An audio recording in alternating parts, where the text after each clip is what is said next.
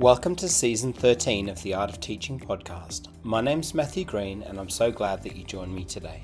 Before we get started with our discussion, I would like to acknowledge the Dharawal people, the traditional custodians of this land on which I'm recording, and pay respect to elders past, present, and emerging. I acknowledge the stories, traditions, and living cultures of Aboriginal and Torres Strait Islander peoples on this land.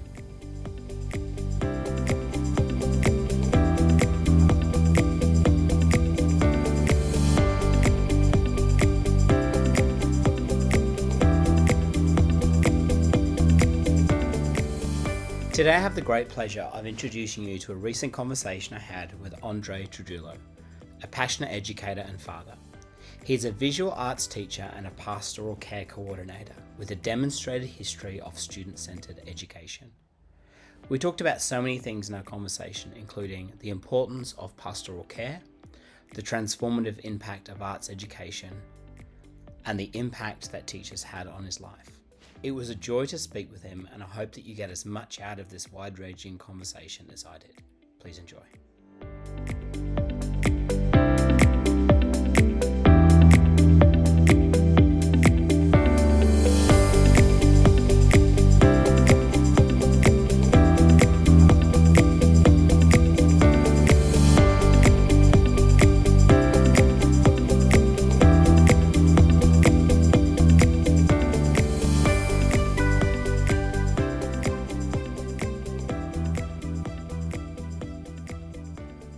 Andre. Welcome to the podcast. Thank you so much for speaking with me today. Where are you phoning in from? I am phoning in from uh, Sutherland Shire, south of Sydney, in a suburb called Engadine. Engadine, Engadine. We used to live there. It's a beautiful yeah. part of the world. Uh, only a few well, people uh, know what where it is, and it's normally affiliated with our friend ScoMo. Yeah, we uh, uh, we lived in Engadine for many years. Uh, we currently live in, in Sutherland, so just down the road. I can probably uh, probably see Engadine out of my window. Yeah. uh, so look, it's a it's a great part of the world. How long have you been a resident of the Shire for? Uh, for most part of my life, actually. So, um, were, were you born here? Were you? Did you yeah. kind of Shire? Yeah. Look, um, I'm a proud byproduct of um, two migrant uh, parents, I suppose, probably the best way to put it. So, mum came from Chile. Um, nice.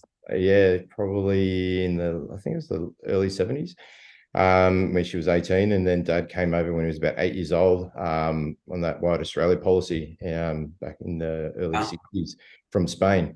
So they went straight to Wollongong. They gave him a house, um, you know, a job for my grandfather and my grandmother as well and they thought, "How good's this?" You know, the the, the country of the lucky few. So um, I'm very uh, mindful of how I fit into the picture, and you know where my my yeah. family fits into Australia, and um, I'm quite grateful for living in in the Shire and growing up in the Shire. Um, I started yeah. off in um, Bankstown, Punchbowl, and um, yeah, and yeah, to the Shire. Well. Went to school at Kingsgrove.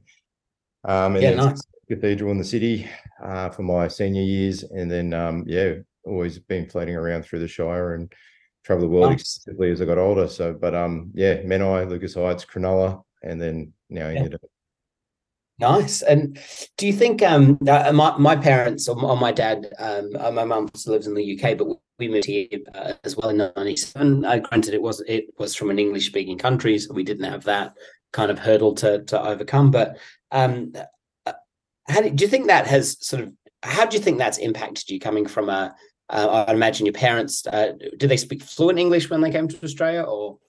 No uh, my father didn't speak a word of English at all. Uh, and it's only recently he's been he's just retired he's 72 73 and oh, wow. he's telling me a story I'd never heard before you know you think you've heard all the stories yeah yeah. and he was saying that um I remember coming on a plane and it had little pictures of you know Aboriginal people with spears on the wow. lining on the decor of the plane, and oh, wow, and he thought to himself that if there's people there with spears hunting food, then there must be an abundance worth of food and resources.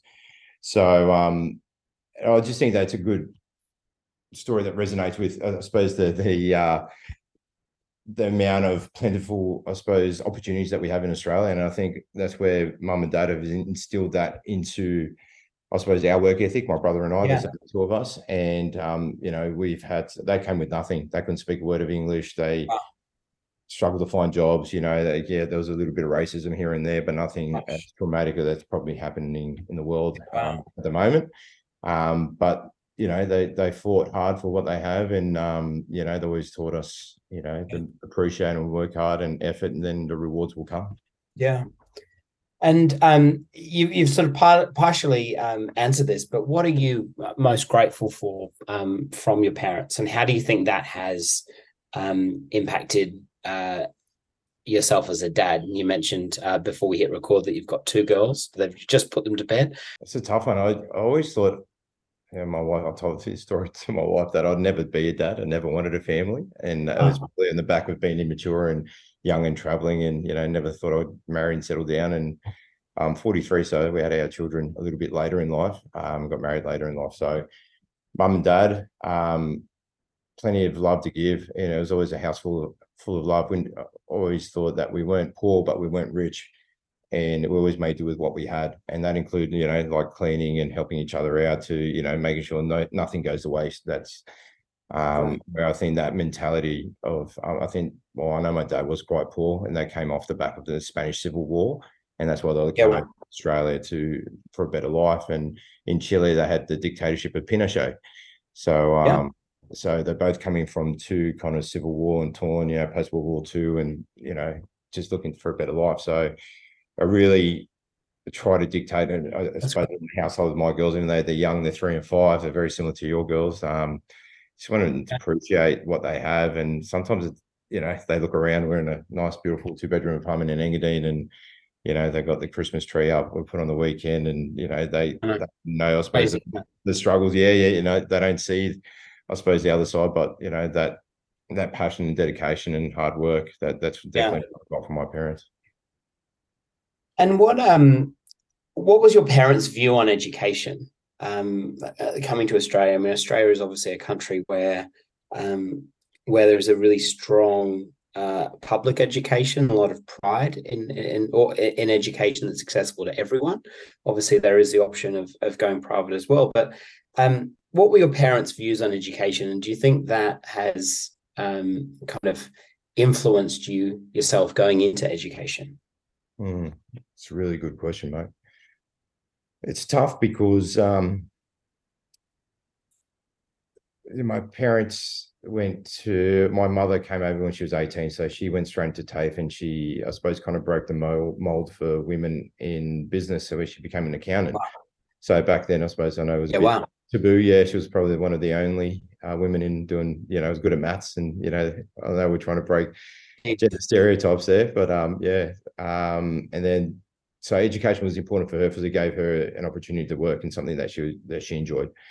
Um, but then dad, when he came over when he was eight, didn't speak a word of English and went straight to the, you know, Wollongong High, I believe, or thereabouts, public state school. And, um, you know, he had a rough trot there. Well, I said that he experienced a little bit of racism, but I'm not saying it's because of Wollongong or whatever it is in the yeah. high school and the public system. is just uh, coincidence of you know not speaking the language and you know struggling to fit in and not being able to communicate.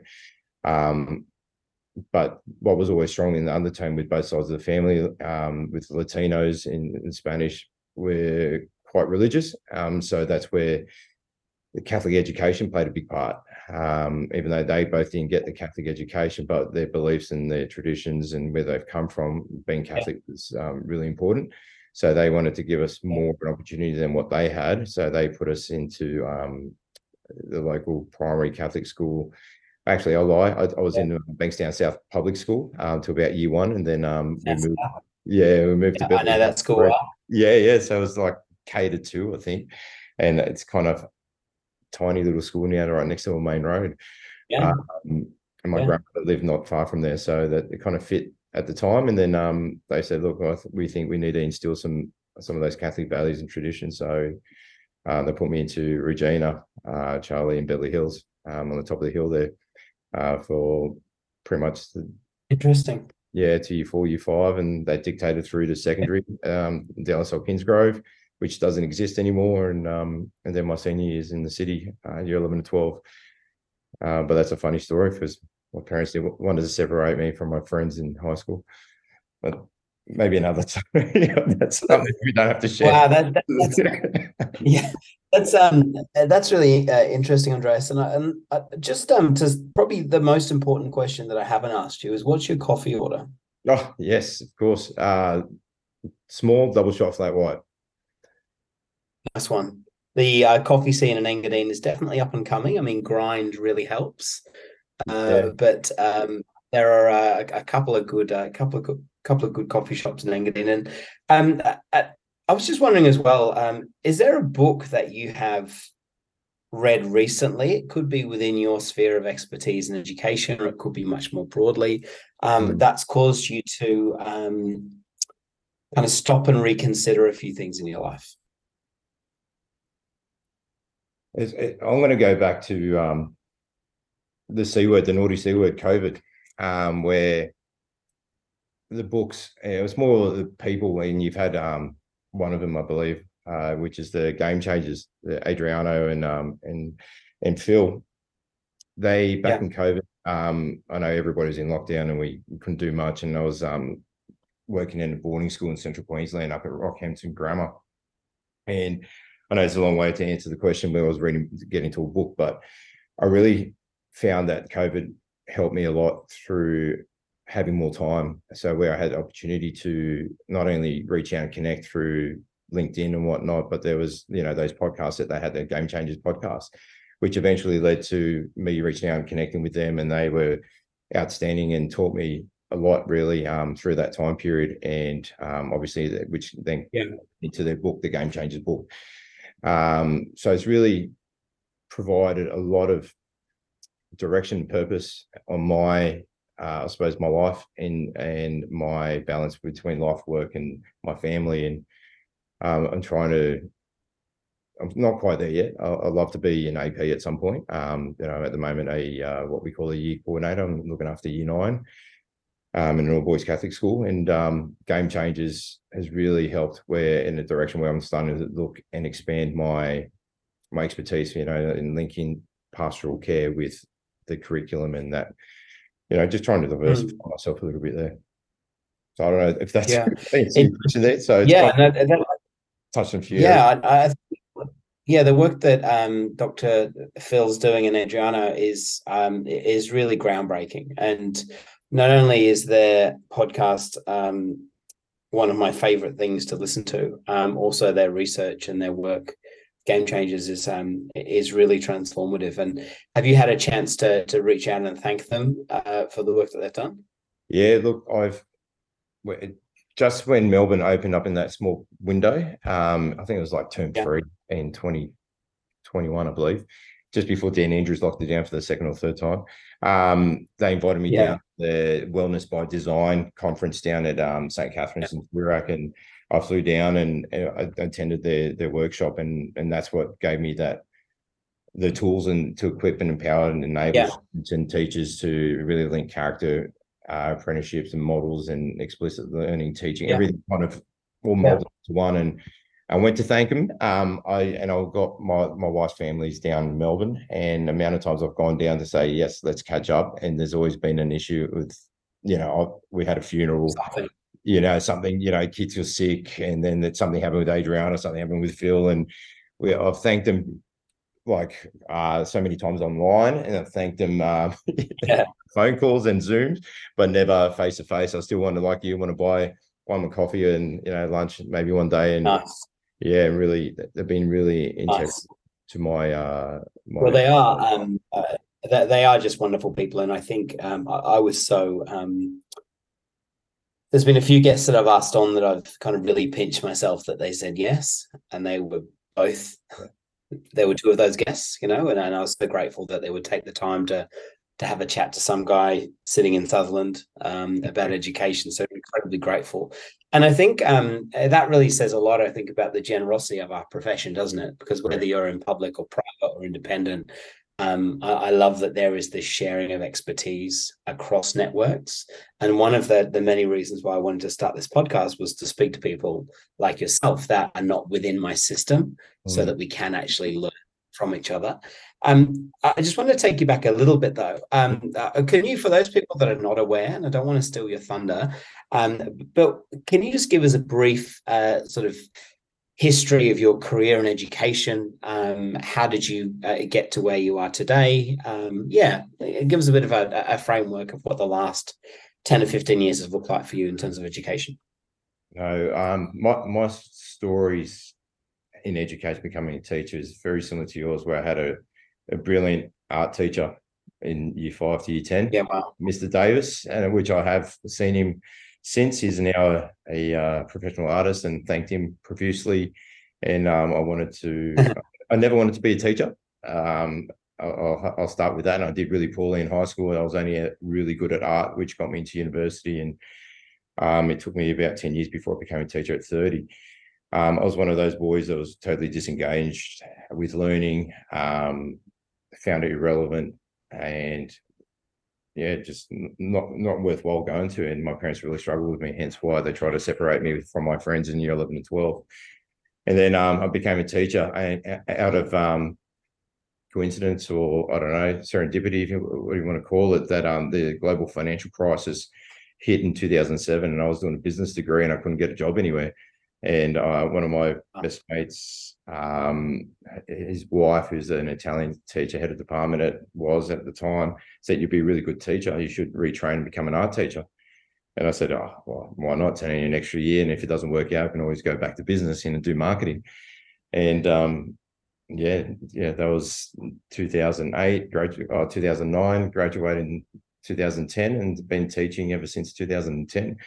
So I'm a visual arts religion teacher, and I've been a year or pastoral coordinator ever since my second year of teaching. So um, almost been um, looking after young men mainly, and all boys. I've taught at a couple co-ed schools, and I really find that um, working with disengaged young men uh, or students uh, to be my passion, and trying to re-engage them and give them opportunities around their learning that they don't see and working with them and their families to bring them uh, yeah.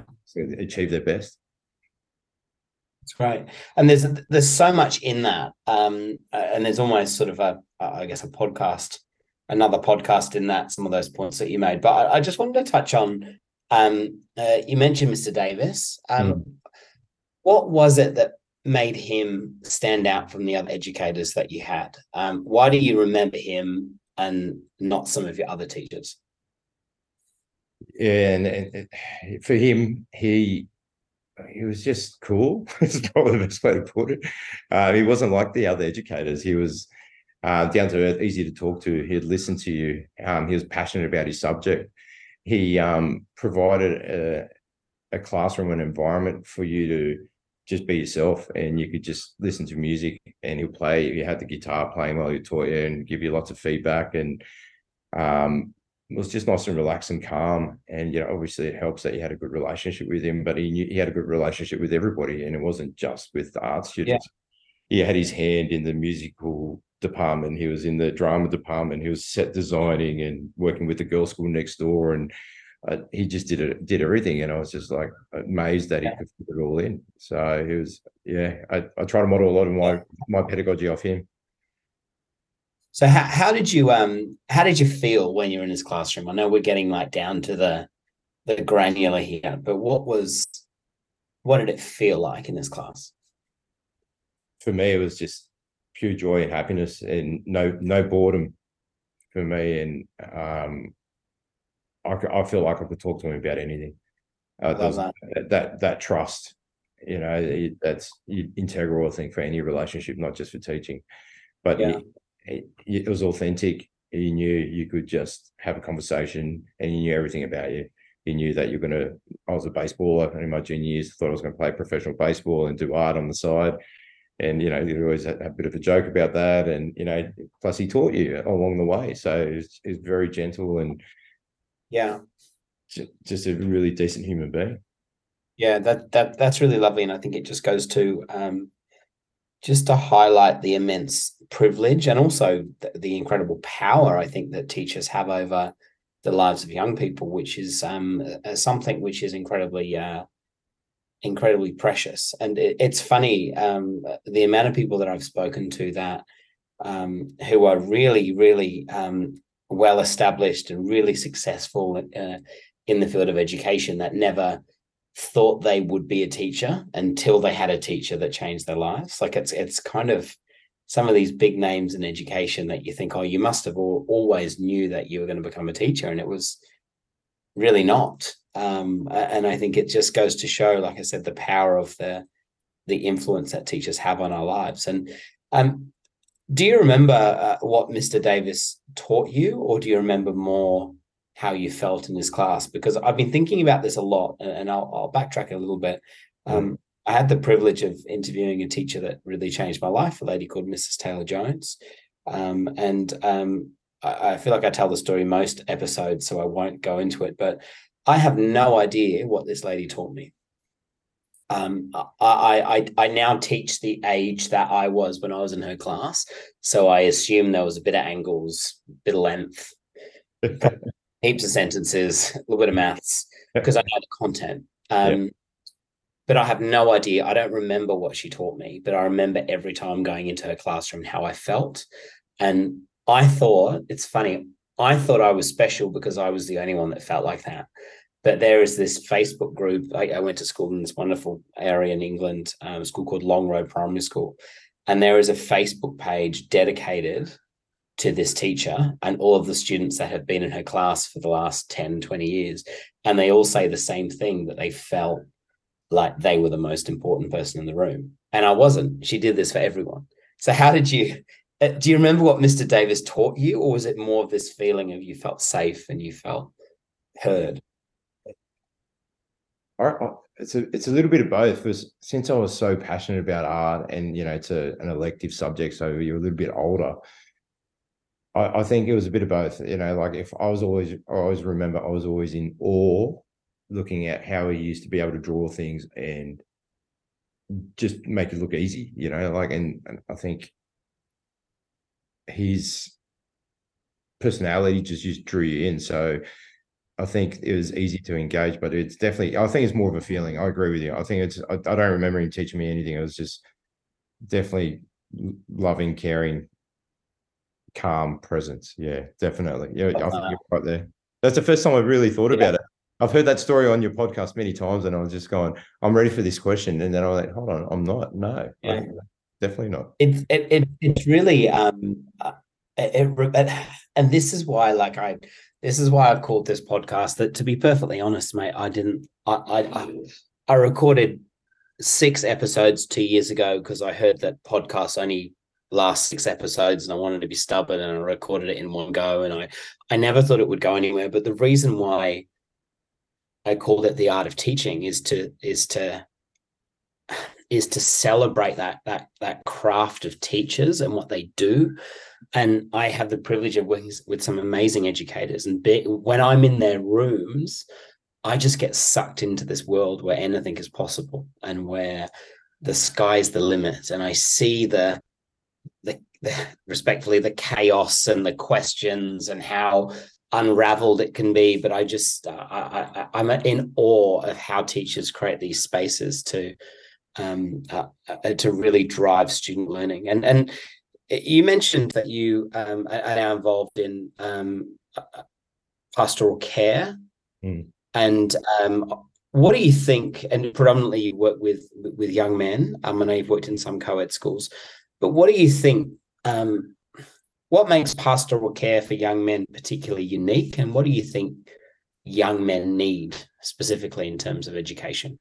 I mean, you're a a male role you're a male role model and teacher in a predominantly female industry. So, what do you think is that you bring that's particularly unique to that space, and what do what do you think young men need? Yeah, it's definitely. Yeah, it's a good, big, big question. Um, what what I found has worked well for me is very much like I was saying that what worked with Mr. Davis and having that that trust. Trust is first thing, and then having those building on those relationships, and then having those high expectations where you build that consistency and that presence throughout on the playground, in the classroom, you know, at sport, and you you're the same person. For me, in in and out of the classroom, you know, what you see is what you get. You know, I'm not going to go, you know, be super strict and be, you know, I'm a teacher now. You can't talk to me, and that's it. Too bad. You see me on the street after school. No, no, I'll, I'll still have a conversation with them and be consistent all the way through, uh, whether I'm at school. And obviously, there's still the the manners and the the respect that comes through with that. But you treat, I'm a big believer. You treat the boys with respect. They're going to give you respect back. Yeah, yeah. And have you seen? um obviously COVID. Um, it, it, seems like it seems like years ago, but it was many many years ago. It was only uh, two two or three years ago. Um, how has that sort of changed the game in terms of um, in terms of well being? What do you think that has sort of brought to the service in terms of the the needs of young people from a pastoral care point of view? Yeah, I I think it's the parents need love at the moment, and it could be indicative of where I am at the moment at the school that I'm currently teaching. I'm not sure what I can't speak on the rest of Sydney and you know what the Shire is like, but I, have noticed a rise in um, in broken homes, and I feel like parents need as much support and guidance um, as as their sons do, or as, as you know their students do. So the out of COVID, you know, I don't know if that's because of COVID. I can't give you that that information. I'm not privy to that data, but uh, I'd love to see if there's a connection between the two. And a, lot of the disorganization and you know the the poor habits that have kind of come out of COVID, we're still seeing. Um, you know the lack of motivation and um, disengagement with their learning and it's kind of like oh, I just want to be on the screen yeah. and, and, and any excuse to be on their yeah. devices at the moment and we're trying to break that habit and it doesn't help that textbooks on their mm-hmm. devices mm-hmm. at the moment that, that that's killing yeah. that's a killer and at the with all with us at the moment yeah yeah absolutely I, I think that's so true and um, I think what a privileged position that you're in to be able to um, provide that pastoral care to young people um, I think it's a it's a huge privilege um, and really really important. Um, so how do you um, how do you switch off? Because this job is pretty uh, it's pretty 24 7 you know? And you like i said you've got two young girls um, you've got a wife uh, and there's a lot of things happening outside of the school day for you. So how do you switch off and do you feel like you've you've got that balance right uh, my wife's not listening at the moment, but I'll probably say that uh, I definitely don't have the balance right. Um, I think I'm better at it this year than I was last year uh, or in previous years and doing the role for a while now. And um, I, I've really made a point of making sure that I'm not on my laptop responding to emails. Um, you know, once the girls have gone to sleep, I'm trying to make a conscious effort to, to have that time now normally between you know eight and ten with my wife or we try and talk and look she's she's busy in herself. She's doing a part-time uh, masters in speech pathology and you know and working part-time and raising two kids at the same time. So we're both time poor and we're just trying to work as a team um, which you know as you know being married with family and kids and in the 24 hour teaching gig and pastoral care of you know had taken calls from the police or you know from senior leadership team trying to figure out um, how to best care for certain students. Sometimes does extend beyond your the, the 8 till 3 or 3.30 um, you know i can tell you many times i've spoken i used to be a boarding house master i'd be on the phone till midnight sometimes or one o'clock in the morning. Yeah. So you know that loco parentis and even more recently with um you know boys running away from home. And then you know I, I didn't have to take the phone call phone call the email from that particular set of parents um, but I did because I care. And that's part of our profession. I think that our vocation because we we all care. You don't have to be a pastoral leader you don't have to be senior leadership. I think all teachers care. They generally care about all the students under their care they in their classroom and want to see them succeed and if anything happens beyond the time frame, you'll be putting your hand up to help them out. Yeah, it, it's a different kettle of fish, though, isn't it? If you're um, at a school that has boarding capabilities, because mm. I can, um, not that I do switch off, but I don't think I've ever got a phone call um, after hours. Um, and but if you're responsible for someone's little ones Mm. uh, as a boarding house master or as a pastoral care representative, that is a whole nother level of 24 7. Um, how do you make sure that that doesn't um, affect you? Because I'm sure you would be a lot more involved in the family lives of some of our children than I would be. Um, so, how do you make sure that you look after yourself, you look after your own spirit, you look after your own um, needs, and to make sure that you can be the best you can be for your for your students? How on earth do you do that? Because that's tricky.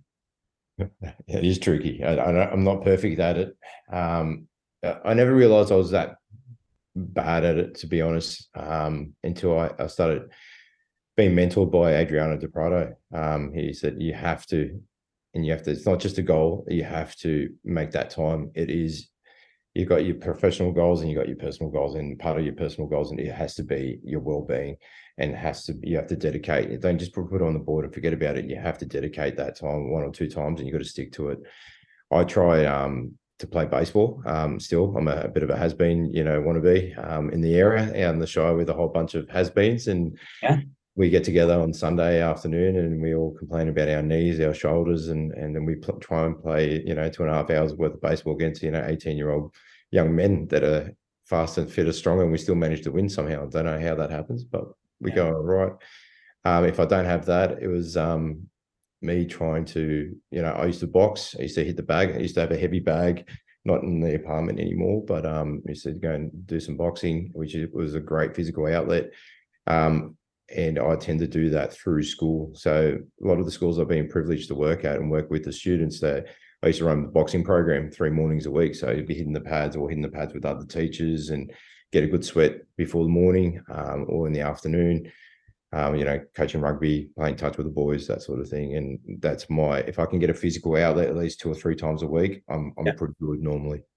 Is there an area uh, in your life that you feel like you are currently uh, under investing in?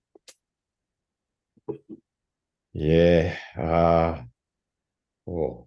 It's the hard hitting questions tonight, mate. I, I, don't think I'm always as present as I should be with my kids. I, I find that it's tricky, isn't it? Yeah, it is. I feel like I'm always too tired, um, and they always want to play games, and always, you know the young kids better than I do. That they they want your attention all the time, you know, and I, I, don't think I always give it to them authentically. I tend to yeah. want to just sit on the couch, and I fell asleep on the couch this afternoon because you know they're watching. Can't remember animals from the outback on Netflix, and I only woke up as my eldest was like, "What are you doing?" I was like, "What? What, what happened? What happened?" I didn't even know I was asleep, and but I, yeah. I feel like I need to do that. That's probably the most uninvested time is family time. I don't appreciate. It. I always feel guilty when I put them to sleep and going, "Oh, why was it? I got cranky at them tonight for not going to sleep quick enough," and they're arguing and tossing and turning because they share a bedroom together. And uh, you know, children, I love them, but it, it, it, being a father, I think, is the hardest job I've ever had. It's not a job, but it's the hardest thing I've ever had to do. By yeah, far. yeah. Oh, I, Absolutely, and and I remember um, I was teaching kindergarten during the first wave of COVID. I remember uh, sitting uh, in the bathroom. The toilet seat was down, uh, but sitting on the toilet trying to phone parents and talk to them about this amazing opportunity that we have to connect with our children now, and we'll never get it get it again all the while screaming at my own children for making too much noise because I was on the phone. And the, the irony of that is uh, still astounds me. But it is it is really difficult, and I think that um, uh, for us it took a little bit longer to have children, and so um, I think there's that.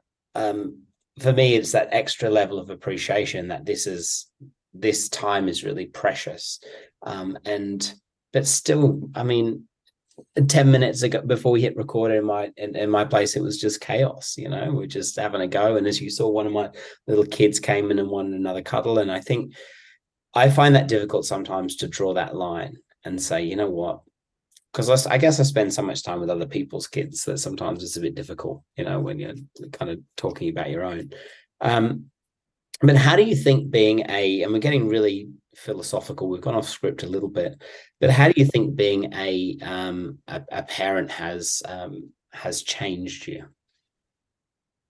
Yeah, I I take my hats off to my parents. That's for sure. Um, but I, I always I'm a little bit more empathetic towards, especially colleagues. I never used to be as much because I was single for a long time teaching and always found it strange when they used to go, I've got to take a day off to go and look after my kids and be like, yeah, sure. I know you're taking a day off because you just want to, you know, a sanity day or whatever it is. And I'll tell and you. You're just at home with your kids is worse than going to work because it's so hard. like it's yeah, like why would you? Why would you do that when you could just come to work? I know. Yeah. Exactly right, mate. And that's what I did today. I was just like, oh, you know, I got to do the dentist specialist, take both of them. One had a fever, so I couldn't take that one. I had to drop it off to my mother in law, God bless her, and squeeze it all in, cook dinner, get ready, and then put him to sleep. And God bless my wife looking after him right now. So it's it, it is all systems go. It's a partnership. It really is. Um, it is. It is. On your um, on your Twitter profile, you've got a quote that says, "We teach who we are." Mm. Why is that? Uh, what does that mean, and why is that so significant to you? I mean, of all the quotes you could have put on your uh, Twitter profile, why that one? That one. Oh, sorry, your LinkedIn.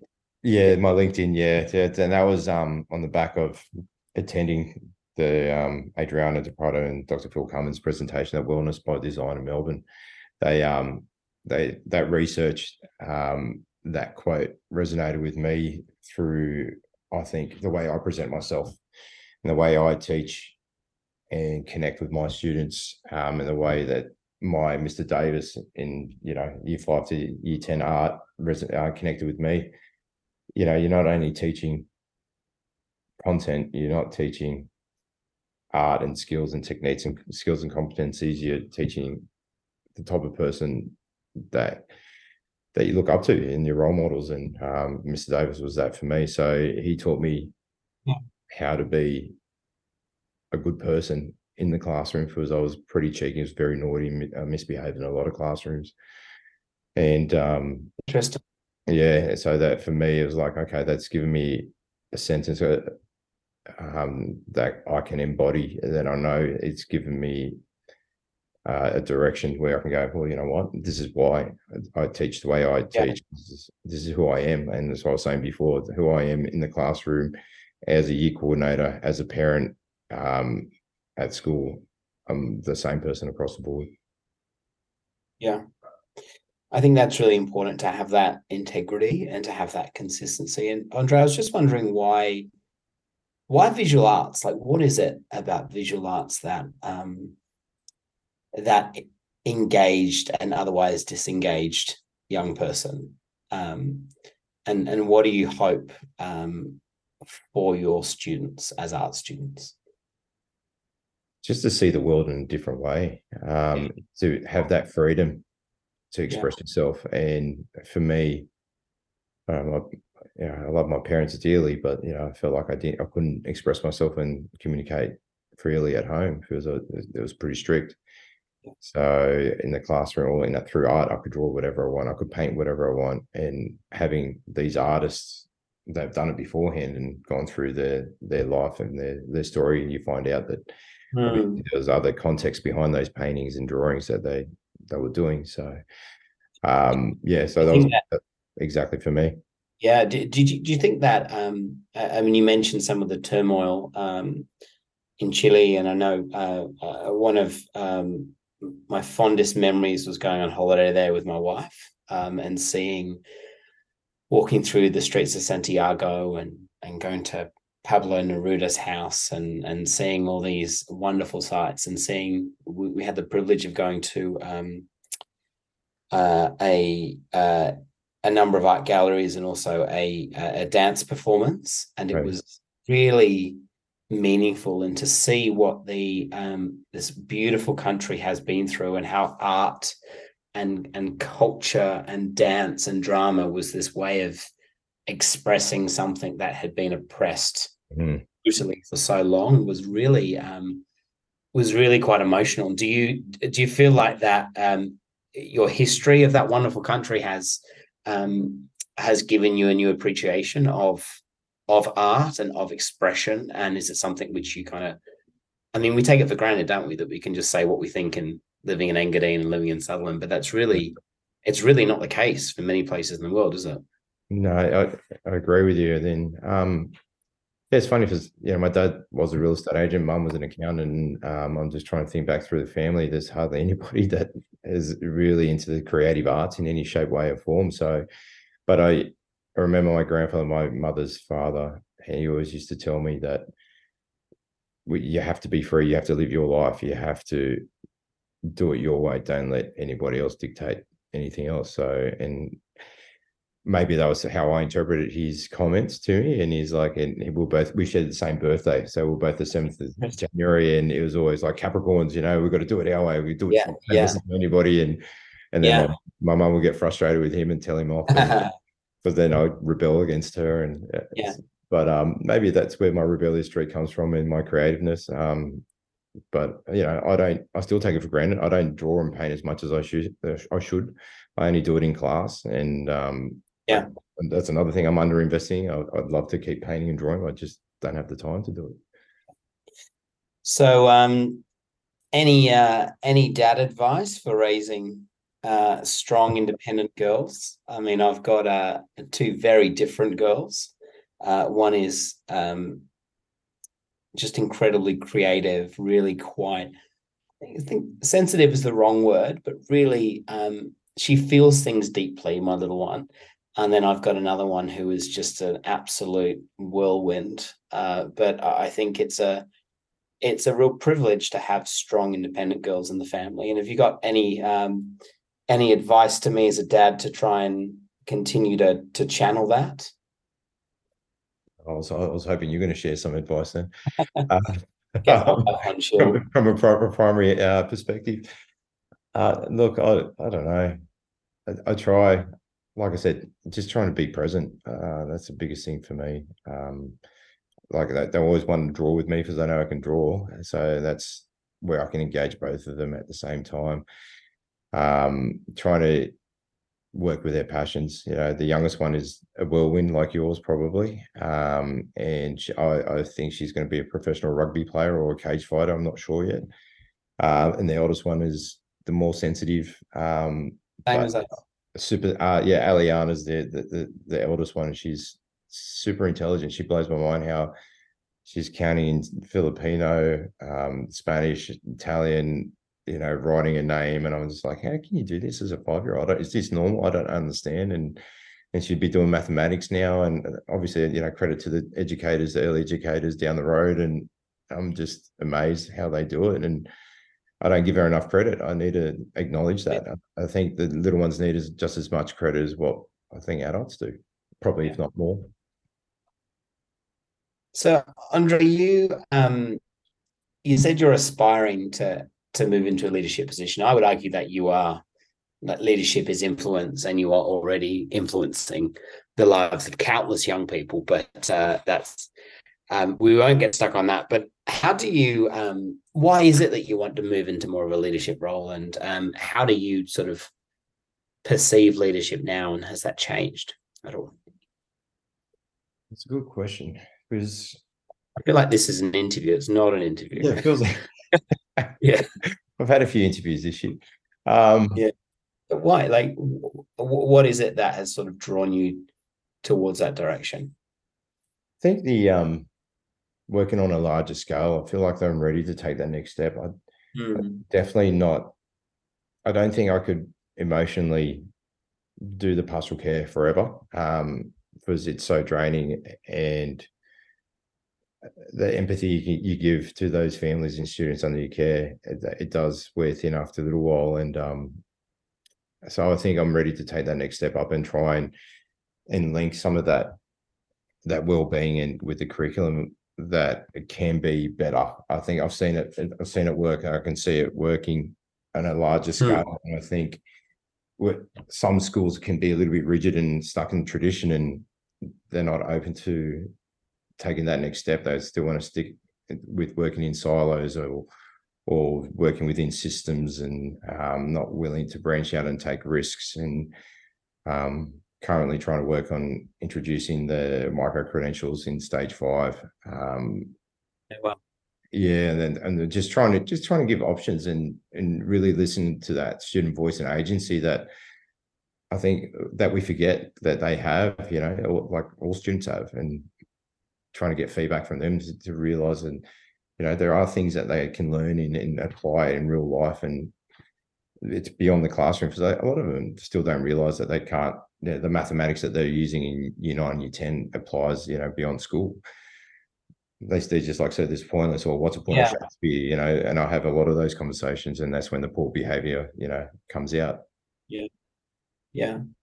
So um I I want to be respectful of your time. Like I'm aware we've just spent the last sort of 20 minutes talking about balance and it's 8.30 on a, um, it's 8.30 midweek uh, and uh, you, you've uh, got a sick kid and your wife's holding up the fort. So uh, I promise I will be um, respectful of your time. But you mentioned as well that you are um, a religious education teacher. Um, so why is that so significant to you? And I'm sure that you'd have students in your care that are, are, on all different continuums in terms of their religious understanding and religious beliefs. And I'm sure that there will be people that are listening to this podcast that are people of faith and also people that are not. Um, but why do you think um, that is such an important aspect um, in your repertoire of teaching?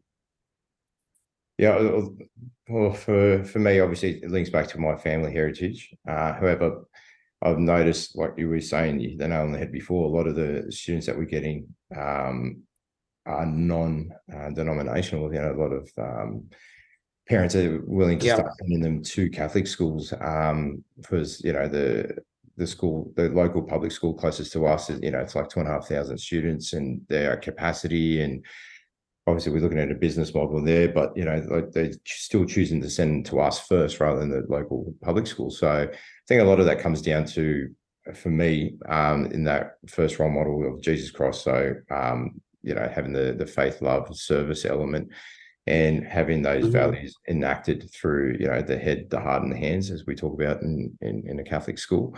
So engaging the, yeah. heart, finding their passions, you know, working with the hands, serving the poor, and you know, and obviously the academics, mm. um, using your head. So, um, really love that. Really strong push towards that service or faith in action. So, what does it look like in the contemporary world? You know, uh, we don't get to get out and serve the community. Um, that, that's for teachers as well. I really getting love getting involved, and like most teachers teachers do, and not just a standard fundraiser. Let's get out in the community. Let's serve the uh, homeless. Go into the city.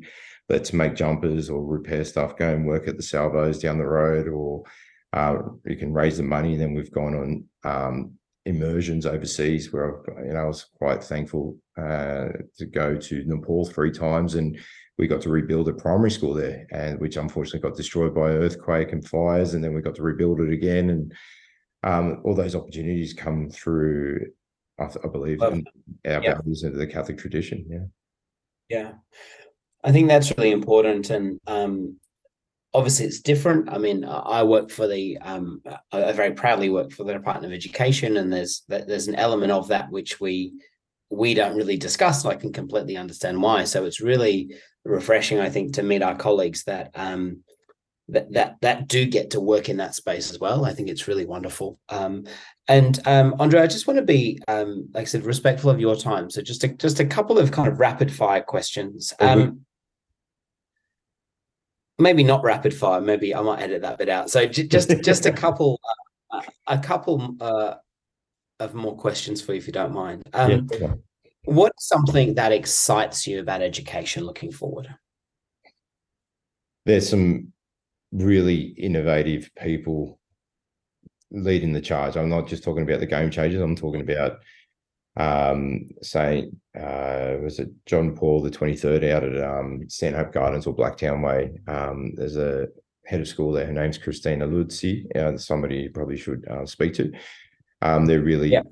paving a path to teach and engage and um, use student voice and agency um, within the school community and to drive change and um, subjects and you know not just micro credentialing all the way through to year 12 and you know external pathways and partnerships um, so i think there's a real paradigm shift happening slowly but it you know it, it is happening within school communities matt esterman's another one out at olmc parramatta um, there's another one worth talking to. Um, And uh, he's um he's actually on next week, which should be he he had a, a, a transformative impact in my life with um Teach Meets. Yes, yes. Um, many many years ago. Um, but yeah, like he's he's really phenomenal. Um, yeah, sorry to to cut you off, but it's really wonderful to see that there are just so many people doing amazing things, and I think we all. Um, it, it's like I said, it's incredible to get to speak to people from all different sectors because I truly believe that the the best knowledge is out there. We just need to set up these networks to be able to collaborate and share. And um, um, just a final question. Um, if I was sitting down with you, um, I was about to step into the classroom for the first time. I've got my teaching number. Um, I've got a coffee in hand. Um, what advice, what short piece of advice would you give me to um, sustain me for a rich and exciting career in education? Be yourself. Be yourself. Outline your expectations and, remain consistent. And don't forget We've all been there from the beginning. We all struggle at first and communicate, ask. Don't be afraid to ask. Don't think you have to have all the answers and don't be vulnerable in front of the boys sometimes. I was, I'm talking about boys in a boys high school context, but um, sometimes it's good for them to see you vulnerable as well. Yeah. Andre, it's been a um, a real privilege to to get to connect and to have this discussion with you today. And my hope is that there would be teachers all over the world that would hear this um, and would really get something out of our conversation. So I, I can't thank you enough. Uh, please pass on my um, gratitude to your wife for holding the fort down. Um, and I, uh, I, hope your little one starts to feel better soon. But it was a, a real privilege and a real joy to speak to you. Thank you so much. Appreciate it, mate. Anytime. I uh, look forward to having that coffee down the road one day.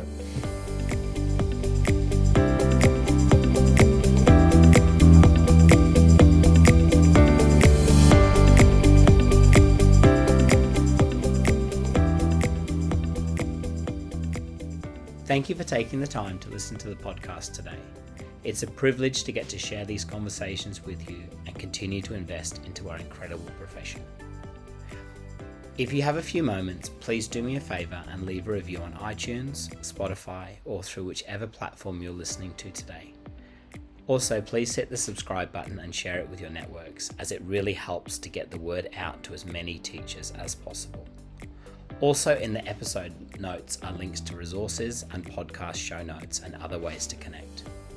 Thank you again for taking the time to listen today. It truly means the world.